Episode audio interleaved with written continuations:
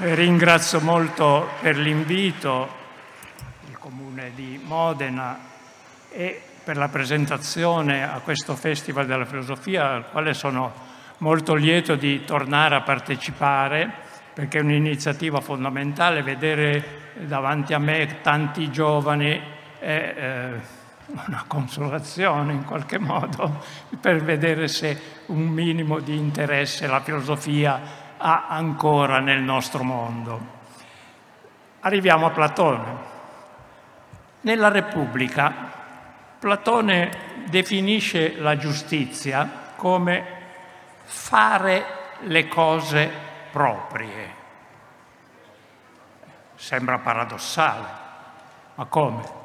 La giustizia allora consisterebbe nel farsi gli affari propri, badare solo ai propri interessi, indifferenti a tutti gli altri pur di ricavarne vantaggi?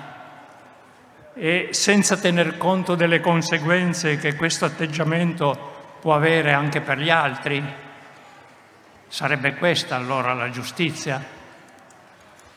Una giustiz- nozione di giustizia così intesa non era assente nel mondo in cui Platone viveva. In un altro dialogo, il Gorgia, un interlocutore di Socrate, Callicle, enuncia questa tesi. La natura determina che è giusto che certi individui prevarichino, abbiano più degli altri e quindi perseguano esclusivamente ciò che è utile per loro. La natura infatti, secondo Callicle, fa gli individui disuguali tra loro alcuni più forti, anche fisicamente, e altri più deboli. Per cui è giusto che chi è più forte abbia più di chi è più debole, anche se i deboli, qualche volta, e sono la maggioranza, per proteggersi impongono leggi secondo cui è ingiusto prevaricare sugli altri. Come vedete è una forma estrema di individualismo che ha i suoi modelli nella figura del padrone degli schiavi e nel tiranno. Figura ideale, quella che meglio incarna questo diritto del più forte. Una posizione analoga sembra presentare anche Trasimaco interlocutore di Socrate proprio nel primo libro della Repubblica. Anche Trasimaco, infatti, sostiene che il giusto consiste nell'utile di chi è superiore, più forte, il greco è kreiton, che include tutti questi significati. Ma questa maggiore forza è assicurata, secondo Trasimaco, non dalla natura, come era per Callicle, bensì dal possesso del potere. E questo vale per ogni città, per ogni polis, quale che sia la forma di governo, governo di uno solo, governo di pochi e anche governo di molti. Sono i detentori del potere a stabilire leggi a proprio vantaggio, punendo i trasgressori come ingiusti. Socrate obietta però a Trasimaco che i governanti però possono sbagliarsi nell'istituire queste leggi che dovrebbero andare a loro vantaggio e quindi di fatto uscirne poi danneggiati. Cioè non è garantito automaticamente che effettivamente le leggi imposte dai più forti risultino poi per un vantaggio per questi forti stessi.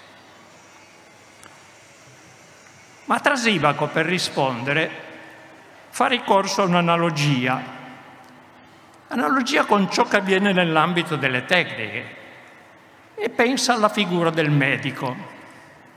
Un medico, se veramente tale, cioè medico, non sbaglia, perché sbagliare equivale al venire meno della scienza episteme che lo qualifica come medico. Quindi quando sbaglia un medico propriamente non è più un medico. Quando però deve dare un esempio, un'altra analogia, a conferma della propria tesi, che ogni esercizio del potere è a vantaggio di chi detiene questo potere, Trasimaco non fa più riferimento al medico, fa riferimento a chi? Di, all'allevatore di pecore, di buoi o al padrone di schiavi. Questi si prendono cura dei loro oggetti, delle pecore, dei buoi, degli schiavi. Ma a che scopo? Per mungerli, usa proprio l'espressione, per mungerli a proprio vantaggio. Socrate invece continua a tenere ferma l'analogia con il medico, aggiungendovi quella del rapporto tra il comandante, il pilota della nave e i marinai e i passeggeri della nave stessa. Questa analogia mostra, secondo Socrate, che ogni tecnica esercita sì un potere, potere che è assicurato dal possesso del sapere che le è proprio, un potere sugli oggetti delle sue cure, il malato, i passeggeri, ma mirando all'utile di questi, cioè del malato, dei passeggeri, cioè guarendoli o portandoli in salvo dalle tempeste. E pone a Trasimaco una domanda essenziale per capire il senso che poi egli attribuirà alla definizione della giustizia come fare le cose proprie. È possibile, chiede, che una città, uno Stato noi diremmo, o un esercito, o anche un gruppo di delinquenti, di ladri, quando si accingono a un'azione comune, anche ad un delitto, un furto, raggiungano il successo se i membri di questo gruppo commettono ingiustizie reciproche. Quanti film abbiamo visto, no? In cui una banda di ladri poi si dissolve al suo interno perché uno vuol fregare gli altri. La risposta pare ovvia. L'ingiustizia paralizza o porta all'insuccesso dell'azione intrapresa in comune e quindi in ultima istanza alla dissoluzione del gruppo stesso. Un gruppo può sussistere ed essere capace di azioni comuni, orientato fer- verso divi- finalità condivise, anche finalità negative come appunto furto, eccetera, solo se tra le componenti del gruppo si instaura la giustizia. C'è anche un gruppo ingiusto verso altri fuori del gruppo, al suo interno deve essere giusto. Ma allora, appunto, che cos'è la giustizia? Torniamo all'interrogativo. Secondo Socrate è più facile vedere che cosa sia la giustizia se prendiamo in considerazione un contesto più ampio del singolo individuo, cioè non tanto l'uomo singolo giusto, ma un contesto più ampio dove la giustizia può essere più, maggiormente visibile, più facile da vedere. E questo contesto è, come sappiamo, la città. La città. Ma occorre allora chiedersi come nasce una città. Non si tratta di spiegare storicamente come di fatto sono nate le città, ma di esaminare, secondo Platone, attraverso un ragionamento, un logos, quali siano le condizioni che rendono possibile il costituirsi di una città. Alla base c'è quella che già in altre occasioni ho chiamato, ho usato questa espressione, antropologia della finitudine. Non spaventatevi dell'espressione, cerco di chiarirla. Cosa vuol dire? Ciascun individuo, ciascuno di noi è contrassegnato da una molteplicità di bisogni, di necessità, nutrirsi, vestirsi, avere un riparo e tantissime altre cose. ma al tempo stesso ciascuno di noi è contrassegnato dall'incapacità di soddisfare adeguatamente tutte queste necessità. Chi di noi è capace da solo di farsi le scarpe, i vestiti, di costruirsi una casa, eccetera, eccetera. Oggi ancora meno che mai. Dal momento che la natura, ecco, la natura, non dimentichiamo questa espressione, fornisce a ciascun individuo, ciascuno di noi, attitudini a svolgere bene un solo tipo di attività, non molti. E precisamente quali? Quell'attività che lui solo, ciascuno di noi da solo è in grado di svolgere o di svolgere meglio di altri. Se riflettiamo su noi stessi è abbastanza facile vedere questo. Per quanto mi risulta, questo punto rimane fermo nell'intera Repubblica di Platone e non è mai smentito. Nessun individuo è autosufficiente. Questo è il punto cruciale. Data l'unilateralità e la differenza delle doti naturali di ciascun individuo. Ciascun individuo è differente per natura dagli altri, non è un fatto negativo, è un fatto constatabile. Ciascuno di noi è diverso da altri. Uno ha più attitudini per certe cose, un altro ha più attitudini per altre. Un, perché ciascuno può svolgere bene solo l'attività per la quale ha attitudini naturali. Eh, il greco usa questa espressione, proso epefukei, dove l'invio è alla physis, alla natura. In questo consiste allora quell'espressione che all'inizio poteva sembrare paradossale, fare le cose proprie. In che senso possiamo dire che proprio in questo consista la giustizia? Vediamo di approfondire ulteriormente la questione. Se nessun individuo è autosufficiente, per sopravvivere ciascuno di noi, dovrà necessariamente aggregarsi con altri individui portatori di proprie attitudini naturali capaci di soddisfare quelle necessità che questo individuo, ciascuno di noi, da solo non può soddisfare. Qual è dunque la finalità di questa integrazione reciproca di funzioni che si concretizza in una sorta di coabitazione anche spaziale tra questi individui? C'è appunto nel nucleo embrionale di una città. Per indicarla, Socrate usa esplicitamente il termine greco boezeia, l'aiuto reciproco, che induce ciascuno a credere che ciò sia meglio per lui. Si tratta cioè di una forma di cooperazione e solidarietà fondata su uno scambio reciproco di prestazioni e di prodotti di queste prestazioni. In primo luogo cibo, abiti, calzatura, abitazioni, eccetera. Occorre tenere presente che questa divisione dei mestieri non è il frutto di un accordo, di un patto, ecco, ci mettiamo d'accordo, suscettibile quindi di essere interrotto o cambiato, come qualunque patto o accordo. Non è cioè un fatto artificiale, ma è, ha una base naturale per Platone. Tantomeno è frutto di un'imposizione da parte di, alcuno, di qualcuno su altri, perché la sua base è la naturale differenza tra gli individui. Notate che dico differenza, non diseguaglianza.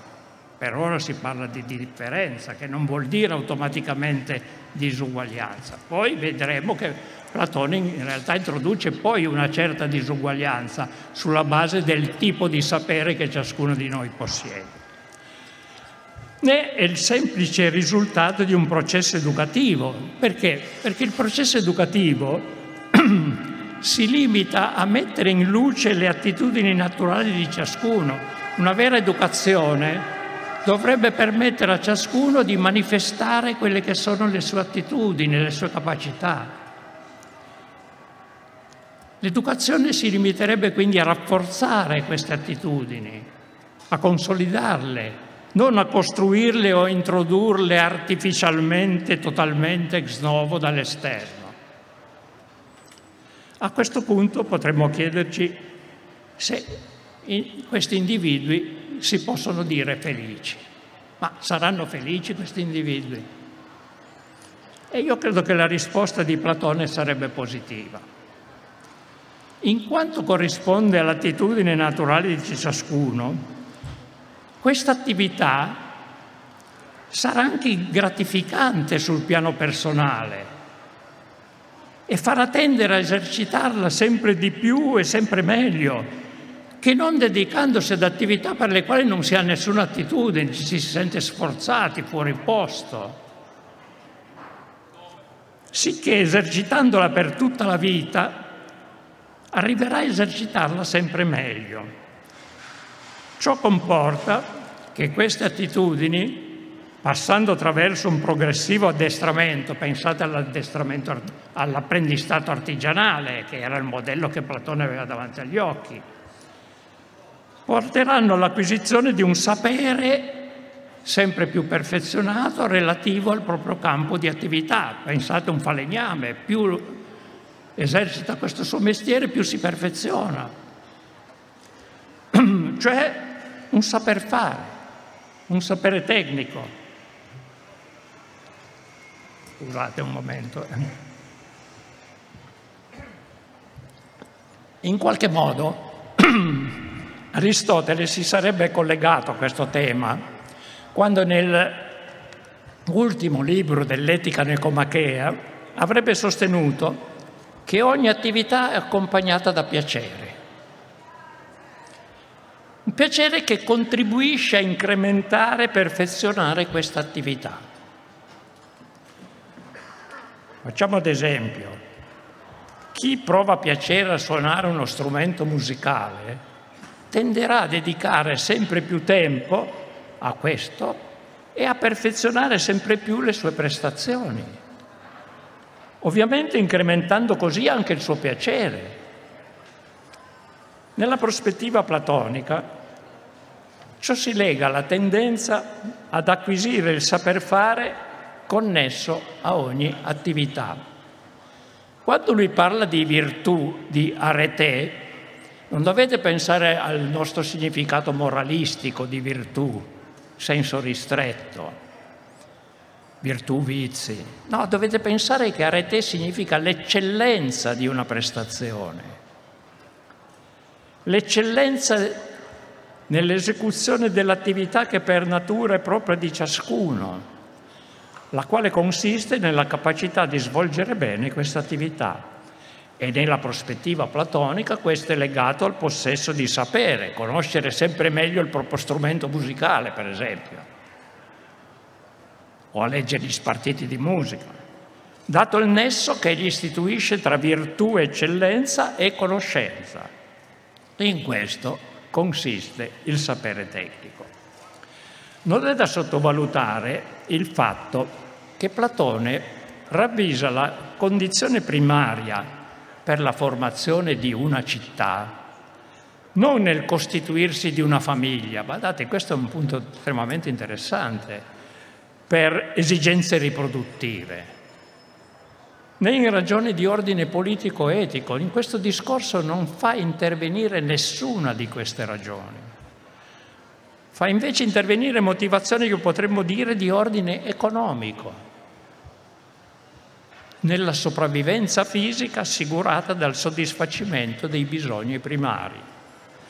Ma è proprio dal presupposto della finitudine antropologica dei singoli che sorge il soccorso reciproco, cioè la forma originaria della solidarietà, fondata appunto sull'integrazione reciproca delle capacità naturali proprie di ciascuno di noi. Platone chiama questa città fondata sulle prestazioni economiche produttive primarie la città anancaiotate, la più necessaria di tutte, cioè la città caratterizzata dalle condizioni necessarie, imprescindibili senza le quali una città non può neppure costituirsi. Anche se tali condizioni da sole non sono ancora sufficienti per avere una città pienamente giusta, però ci devono comunque in ogni caso essere.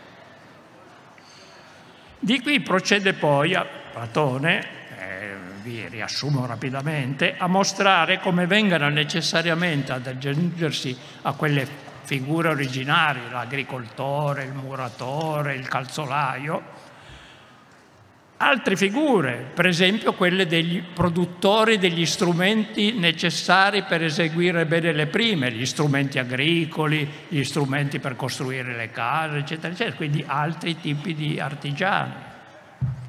Tutto ciò porta a un ampliamento progressivo della città. L'incremento della divisione dei mestieri o del lavoro, come si dice, è un corollario del carattere non autosufficiente dei singoli e ha come conseguenza l'accrescimento del gruppo originario con altre figure necessarie a garantirne sempre più l'autosufficienza. L'esistenza di una relazione di reciprocità tra questi individui componenti della città è imprescindibile ed è strettamente connessa alla nozione di giustizia come fare le cose proprie. Nessuno è in grado di sopravvivere senza la integrazione della propria attività per la quale attitudini in un contesto più ampio. Il fare le cose proprie di ciascuno è inestricabilmente legato al fare le cose proprie di tutti gli altri. Questo è il nocciolo della giustizia. Ciascuno per sopravvivere deve porre in comune, Platone usa l'aggettivo koinon, comune, la propria attività. Deve cioè svolgere questa attività non solo per la propria utilità, ma anche per gli altri, in modo da contribuire al soddisfacimento anche delle loro necessità. L'agricoltore non coltiva la terra solo per se stesso, ma anche per coloro che non sono in grado capaci di coltivare la terra e così per tutte le altre prestazioni.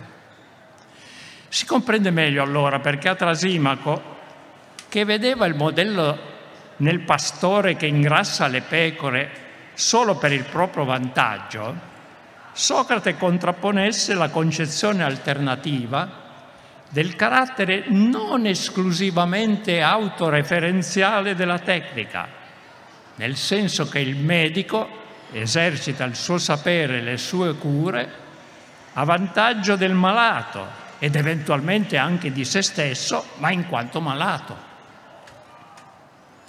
Questo carattere non autoreferenziale delle tecniche è ora esteso all'intera città, sotto l'insegna dell'aiuto e della cooperazione reciproca, anziché della competizione tra individui per il proprio esclusivo vantaggio. La formazione di una città non è dunque un'alternativa tra molte alternative possibili, ma è l'unica alternativa capace di assicurare la sopravvivenza dei singoli. Ma dire città vuol dire per Platone divisione dei mestieri, divisione delle prestazioni che ciascuno le, con le proprie attitudini è in grado di fornire a se stesso e agli altri. Di fatto, questa argomentazione di Socrate, in questa argomentazione, ciascun cittadino è identificato con il sapere tecnico di cui è portatore. È questo sapere che lo rende componente indispensabile per la sopravvivenza di una comunità. E mi pare che questo punto trovi ulteriore conferma nella considerazione svolta a un certo punto da Socrate, secondo cui se ogni cittadino ha il suo compito proprio nell'esercizio di un lavoro specifico, allora non ha senso che possa, qui è addirittura è duro, drastico, non ha senso che possa essere malato e curato per tutta la vita, come invece avviene realtà, nella realtà delle città del suo tempo dove ciò vale di fatto solo per gli individui abbienti, ricchi, che non abbiano alcuna necessità di lavorare.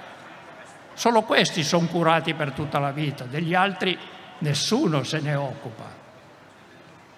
La città giusta è dunque caratterizzata dalla piena occupazione di tutti i suoi membri che si dovranno dedicare ciascuno a tempo pieno alla propria attività, le cose proprie.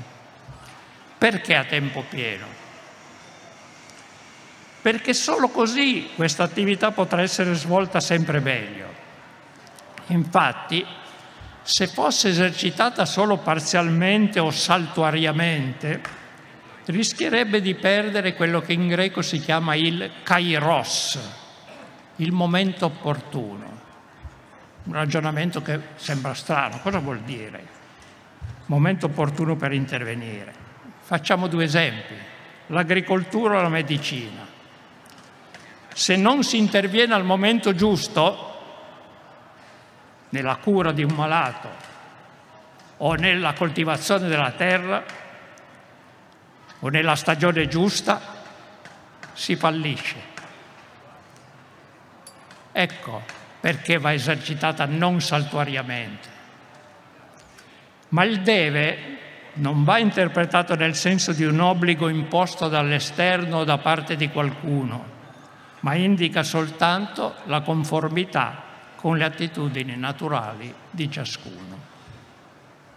Qui si potrebbe fare un parallelo con la figura di un parente, uno zio di Platone stesso, Crizia, che fu uno dei famosi 30 tiranni ad Atene, una figura estremamente inquietante, no? che fu poi ucciso quando la democrazia tornò ad essere instaurata in Atene. Platone lo introduce come personaggio in uno dei suoi dialoghi, il Carmide, e a lui attribuisce la definizione non della giustizia, ma di un'altra virtù, la sofrosune, la saggezza, come fare le cose proprie. Quindi anche Crizia usava questa espressione. Però lo usava come un tratto distintivo una, della classe superiore, non delle classi socialmente inferiori. Infatti distingueva, qui c'è una distinzione sottile tra vari verbi greci che vi elenco rapidamente senza soffermarmi. Distingue tra poiein, produrre, nel senso di produrre oggetti privi di bellezza, no, qualunque oggetto, un altro verbo è ergazzestai, come produrre oggetti accompagnati da bellezza. Esempio del primo tipo sono gli artigiani, quelli che fanno le scarpe, i vestiti, eccetera. Esempio del secondo tipo sono gli agricoltori. Ecco, le produzioni degli agricoltori per Crizia sono un po' meglio, sono cose belle, ecco, in qualche modo, quelle degli altri no. Ma rispetto a questi termini, un innegabile tratto di superiorità è assegnato al prattein, all'agire, che è riservato alle attività nobili, non necessariamente destinate alla produzione di oggetti. Solo questa interpretazione restrittiva del verbo prattein, fare, che è il verbo che usa Platone quando dice fare le cose proprie, prattein ta autu, consentiva a Crizia di assegnare a ceti socialmente superiori la prerogativa della saggezza come massimo valore politico. Solo i ceti superiori potevano disporre di questo. Si capisce allora questa distinzione. Invece il ta autu praten per Platone è prerogativa di tutti i cittadini, anche se poi stabilirà, come vi dicevo, una gerarchia in base al sapere, per cui il vertice è occupato dai filosofi. si capisce allora perché nel seguito del dialogo il Tautu Prati si è identificato con la virtù della giustizia necessariamente comune a tutti i membri di una città che si possa definire giusta. Questa completa reciprocità nella quale ciascuno riceve qualcosa senza fornire in cambio le proprie prestazioni,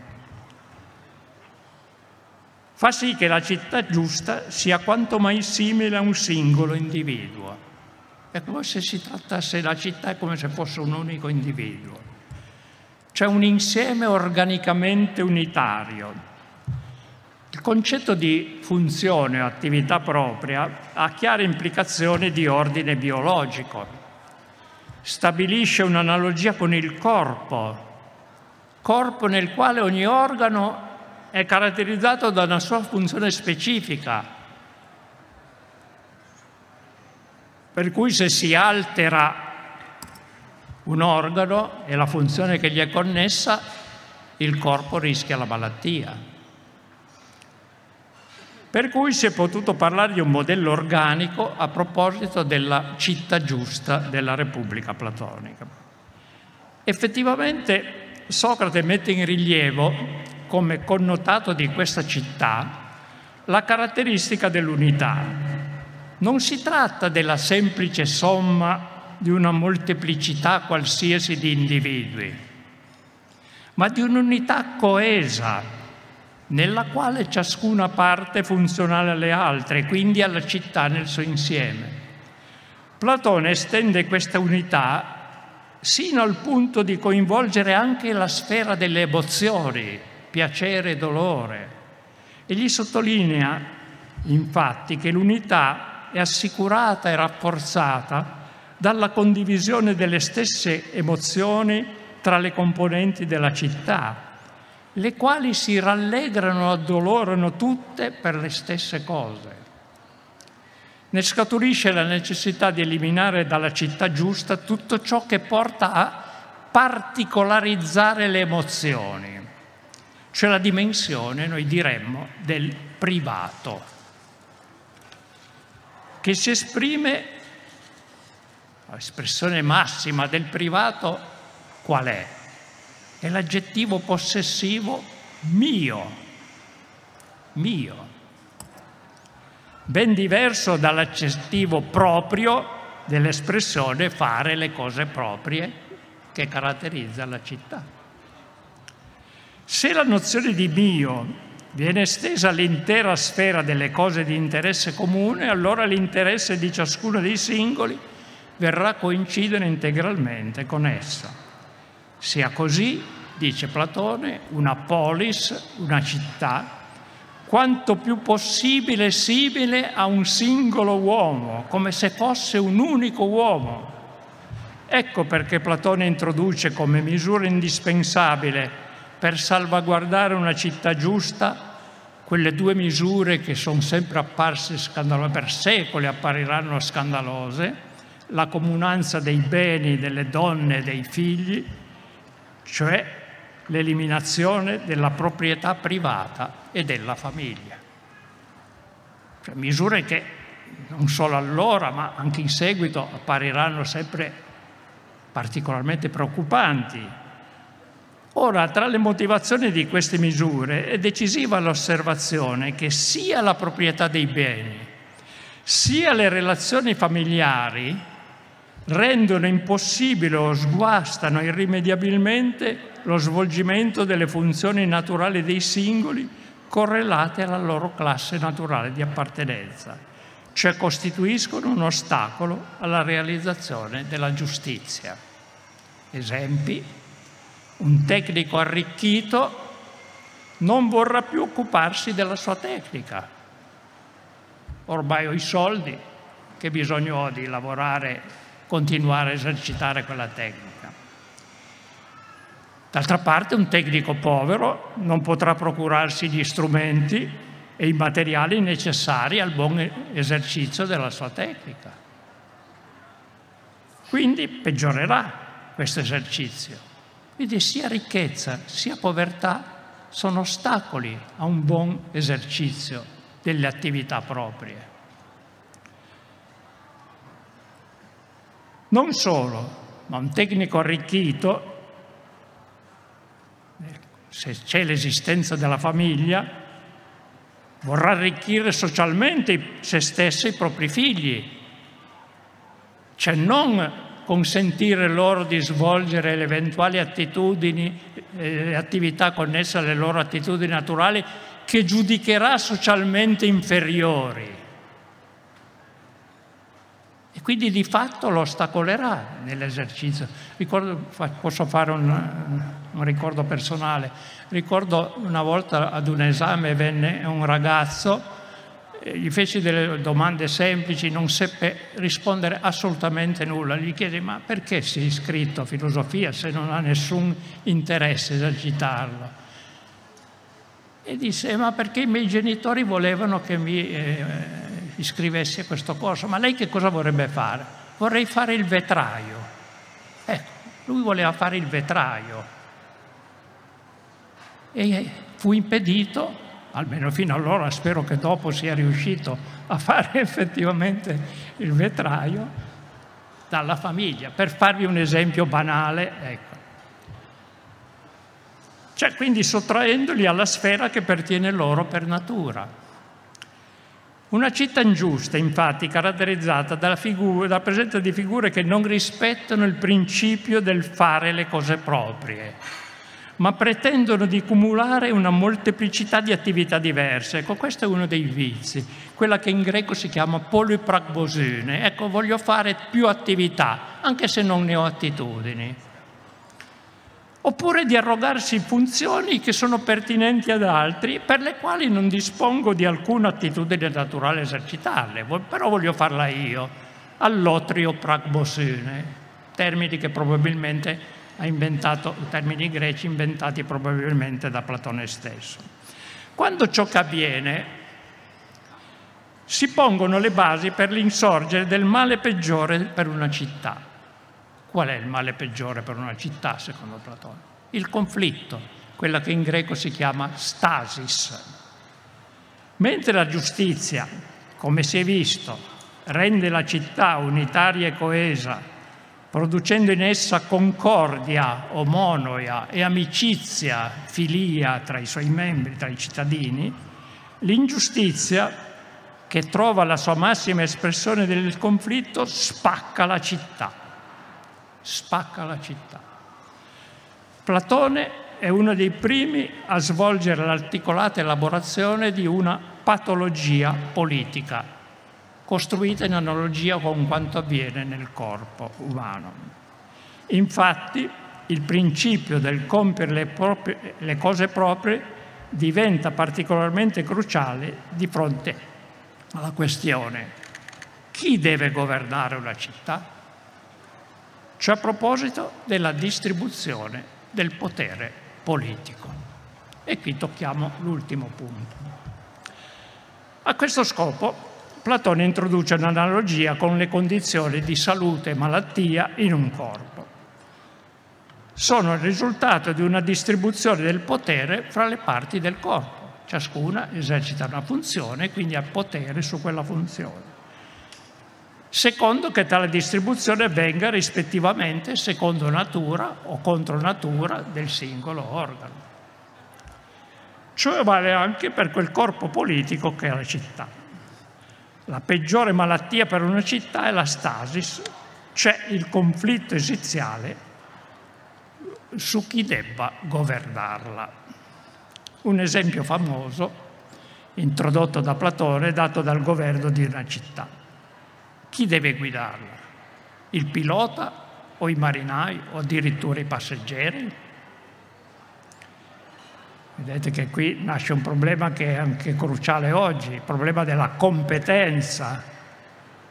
Sappiamo quanto sia cruciale, l'abbiamo visto anche in questi ultimi mesi, questo problema nascere. Cioè chi dispone della competenza di un sapere per guidarla o anche di chi non dispone di tale competenza. Come si è visto, L'ingiustizia si radica nella pretesa di governare senza averne la competenza, cioè contravvenendo appunto al principio del fare le cose proprie. Ciò vale per qualunque ambito. Ogni tecnica, proprio in quanto saper fare, comporta l'esercizio di un potere sui propri oggetti, oggetti, cose o persone, materiali inerti oppure malati, eccetera. Esempio canonico della medicina, ma non solo. Per cui ogni cittadino, in quanto portatore di una competenza, è di fatto portatore di un potere. Ciascuno di noi, in quanto è capace di svolgere un'attività, dispone di un potere. Ma si tratta di un potere circoscritto. Che succede allora quando il potere riguarda l'intera città? Nel momento in cui le varie attività tecniche sono integrate nel sistema di prestazioni reciproche della città, i personaggi che ne sono detentori si collocano nella posizione di essere governati per tutto quanto riguarda la sfera esterna agli oggetti di loro competenza e quindi rispetto a forme superiori di potere, di sapere. Chi dispone allora dei titoli cioè delle attitudini consolidate da un certo tipo di sapere per governare legittimamente una città? Questa è la domanda che Platone pone.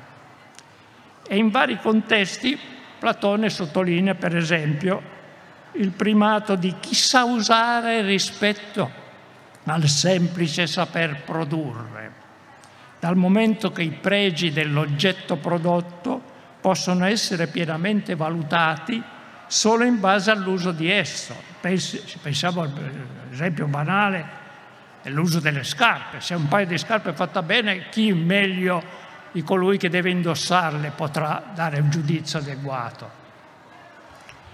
Fondato quindi sulla conoscenza anche dei suoi possibili effetti positivi o negativi.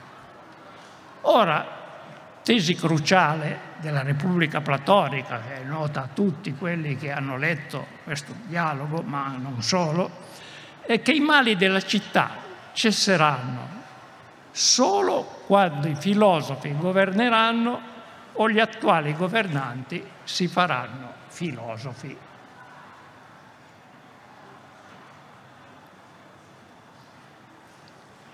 Ciò significa che solo chi dispone di un sapere riguardante l'intera città, non singole attività svolte in essa, agricole, commerciali, militari, potrà essere deputato al suo governo. Qui l'aspetto di aristocrazia intellettuale che caratterizza la posizione di Platone non è certo un democratico, non lo era rispetto all'Atene del tempo Solo il possesso di sapere, noi diremmo competenza, è il titolo che legittima l'esercizio di un potere. Chi se lo arroga senza averne i titoli è l'ingiusto e la forma estrema di ingiustizia è la tirannide. Ciò non vuol dire che il governare sia oggetto di una tecnica specifica. Questo è un punto che è poco noto anche nell'ambito degli studi, poco sottolineato. Cioè di una tecnica il cui contenuto peculiare ed esclusivo sia l'esercizio del potere, cioè una tecnica in cui il fare le cose proprie coinciderebbe con l'esercizio del potere. Non c'è. Perché come si è visto, un grado di potere pertiene a ogni tecnica. Il grado di potere è piuttosto relativo allo status occupato da ciascun cittadino entro una, una struttura gerarchica determinata da livelli diversi di sapere. Voi sapete che Platone divide la città in tre, noi diremmo classi o gruppi, quella dei produttori, quella dei militari e al vertice i filosofi. Questa è la gerarchia, la forma più alta di sapere è quella dei filosofi. La forma di, più alta di sapere è assicurata per Platone, come sappiamo, dalla filosofia. Perché? Ma perché il massimo oggetto di apprendimento a cui mira il filosofo è l'idea del bene. È questo a cui egli mira nel suo itinerario per diventare filosofo. E questo consente al filosofo di gettare uno sguardo complessivo, il termine greco è synoptikos, sinottico, sguardo complessivo di cui egli è capace proprio grazie agli studi matematici, astronomici, eccetera, che ha effettuato sino alla dialettica filosofica, sull'intera città, non su un singolo settore della città. Ciò non vuol dire che i filosofi saranno governanti a tempo pieno. Ecco, questo è un punto cruciale. Vi ricordate chi l'ha letto, il famoso mito della caverna, no? Filosofi sono coloro che riescono a uscire fuori dalla caverna in cui si sta al buio, sono solo con qualche luce artificiale, esce fuori e c'è il sole che illumina le cose, finalmente riesce a vedere le cose. E poi si dice che il filosofo deve tornare nella caverna, cioè è uscito ma poi deve tornare nella caverna. Ma deve in che senso? Non che sia lui che dice, vabbè, adesso sono uscito, ho fatto la passeggiata fuori, torno dentro nella caverna. No, è costretto a ritornare nella caverna. Questo non è sottolineato mai abbastanza negli studi, non è una, come dire, una cosa che avviene spontaneamente immediata per il filosofo. No, è costretto a tornare nella caverna. Badate però, non indefinitamente, ma a turno, cioè i filosofi torneranno nella caverna, cioè nel mondo della città, a turno per svolgere le attività di governo. E la maggior parte del tempo, dice Platone, la dedicheranno invece alle loro attività, alla ricerca filosofica. Saranno costretti a scendere nella città per un breve periodo, per un certo periodo a turno a governarla. Ecco, ma non è paradossale che i filosofi siano costretti a governare. Tutti gli altri svolgono la loro attività perché riguarda le loro attitudini naturali, in cui trovano soddisfazione. E invece i filosofi sono costretti, ma allora non saranno loro infelici, avremo il paradosso che tutti gli altri sono felici, meno i filosofi che subiscono una costrizione.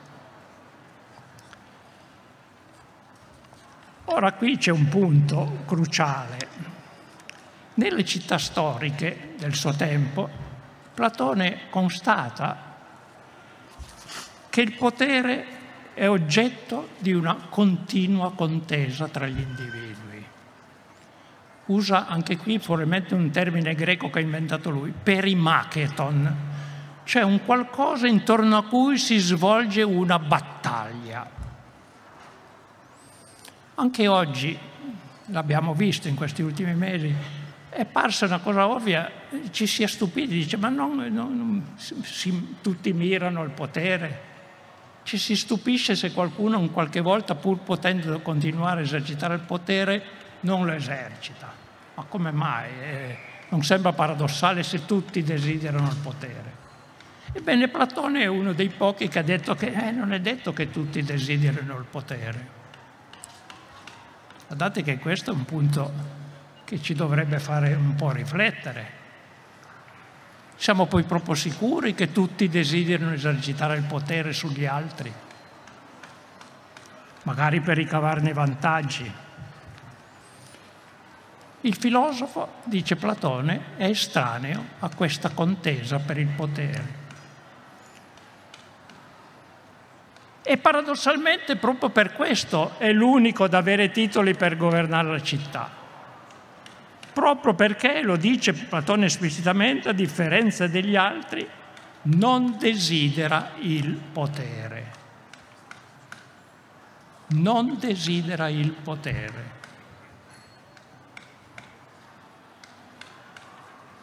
riflettiamo a quanto avviene anche intorno al nostro mondo. Egli ha un oggetto più alto di desiderio, il sapere. Ed è alla ricerca del sapere, non del potere, che egli consacra il più del suo tempo insieme a pochi altri filosofi. Questo infatti è per il filosofo fare le cose proprie, la giustizia che gli è peculiare, non il governare. Platone dice esplicitamente che nelle città storiche del suo tempo L'esigua schiera di nature filosofiche, cioè quei pochi individui che hanno attitudini per la filosofia, se ne sta in disparte, per non rischiare ad esempio il destino di Socrate, di incorrere nella sorte che aveva avuto Socrate, e fa questa, questo paragone, come chi, sorpreso da un temporale, si ripara dietro un muretto e aggiunge ta autu praton, cioè proprio i termini che definiscono la giustizia, facendo le cose proprie, esercitando la propria attività che gli è peculiare, facendo le cose proprie, lieto se potrà vivere una vita pura da ingiustizie. E quindi senza farsi coinvolgere nelle lotte per il potere, ma d'altra parte neppure con obblighi verso la città che non gli ha fornito l'educazione che gli ha consentito di sviluppare le sue naturali attitudini filosofiche. Cioè non dobbiamo dimenticare qui che in Atene non esistevano scuole pubbliche, non c'erano università, non si diventava filosofi attraverso un curriculum di studi pubblico, era tutto affidato a iniziative private. Quindi non c'era nessun obbligo nei confronti di una comunità che mi aveva consentito di diventare filosofo. Ma in una città giusta si diventa filosofi grazie all'educazione che è impartita in essa fin da bambini, che consente alle, nature, alle singole nature di esplicitare le loro attitudini e quindi anche ai filosofi di esplicitare le loro attitudini filosofiche e quindi di affrontare poi, grazie a queste attitudini, gli studi che consentiranno di diventare a loro volta filosofi. Ma allora saranno debitrici queste nature filosofiche nei confronti della città, perché se sono diventati filosofi lo sono diventati grazie alla città che con il suo curriculum educativo gli ha consentito di diventare filosofi. E allora saranno debitrici. Ed ecco allora perché i filosofi accetteranno di sottoporsi alla costrizione, ecco la costrizione, di scendere a turno a governare la città. Perché in questo caso la costrizione a governare alla quale sono sottoposti non è per loro il subire l'ingiustizia, anzi è il doveroso tributo di riconoscenza verso la città nella Costituzione ottima la natura filosofica crescerà se stessa, dice Platone, e con le cose proprie salverà anche quelle comuni, ta coina. Qual è allora la funzione dei filosofi quando scendono a turno nella caverna? Platone attribuisce loro esplicitamente la funzione di servire da legame, syndesmon, della città, quell'unità coesa che dicevamo prima cioè di farne un insieme unitario, rafforzando con le loro misure, soprattutto educative, i vincoli di solidarietà tra i cittadini e impedendo che ciascuno eserciti non la propria tecnica ma altre, non solo perché ciò impedisce il buon esercito della tecnica stessa, ma anche perché comporta la pretesa di arrogarsi un potere che non compete. Ciò che il governo dei filosofi assicura è quindi in primo luogo la salvaguardia dalla malattia del conflitto, cioè dalla forma più radicale di ingiustizia che rende impossibile ogni agire comune. Vi ringrazio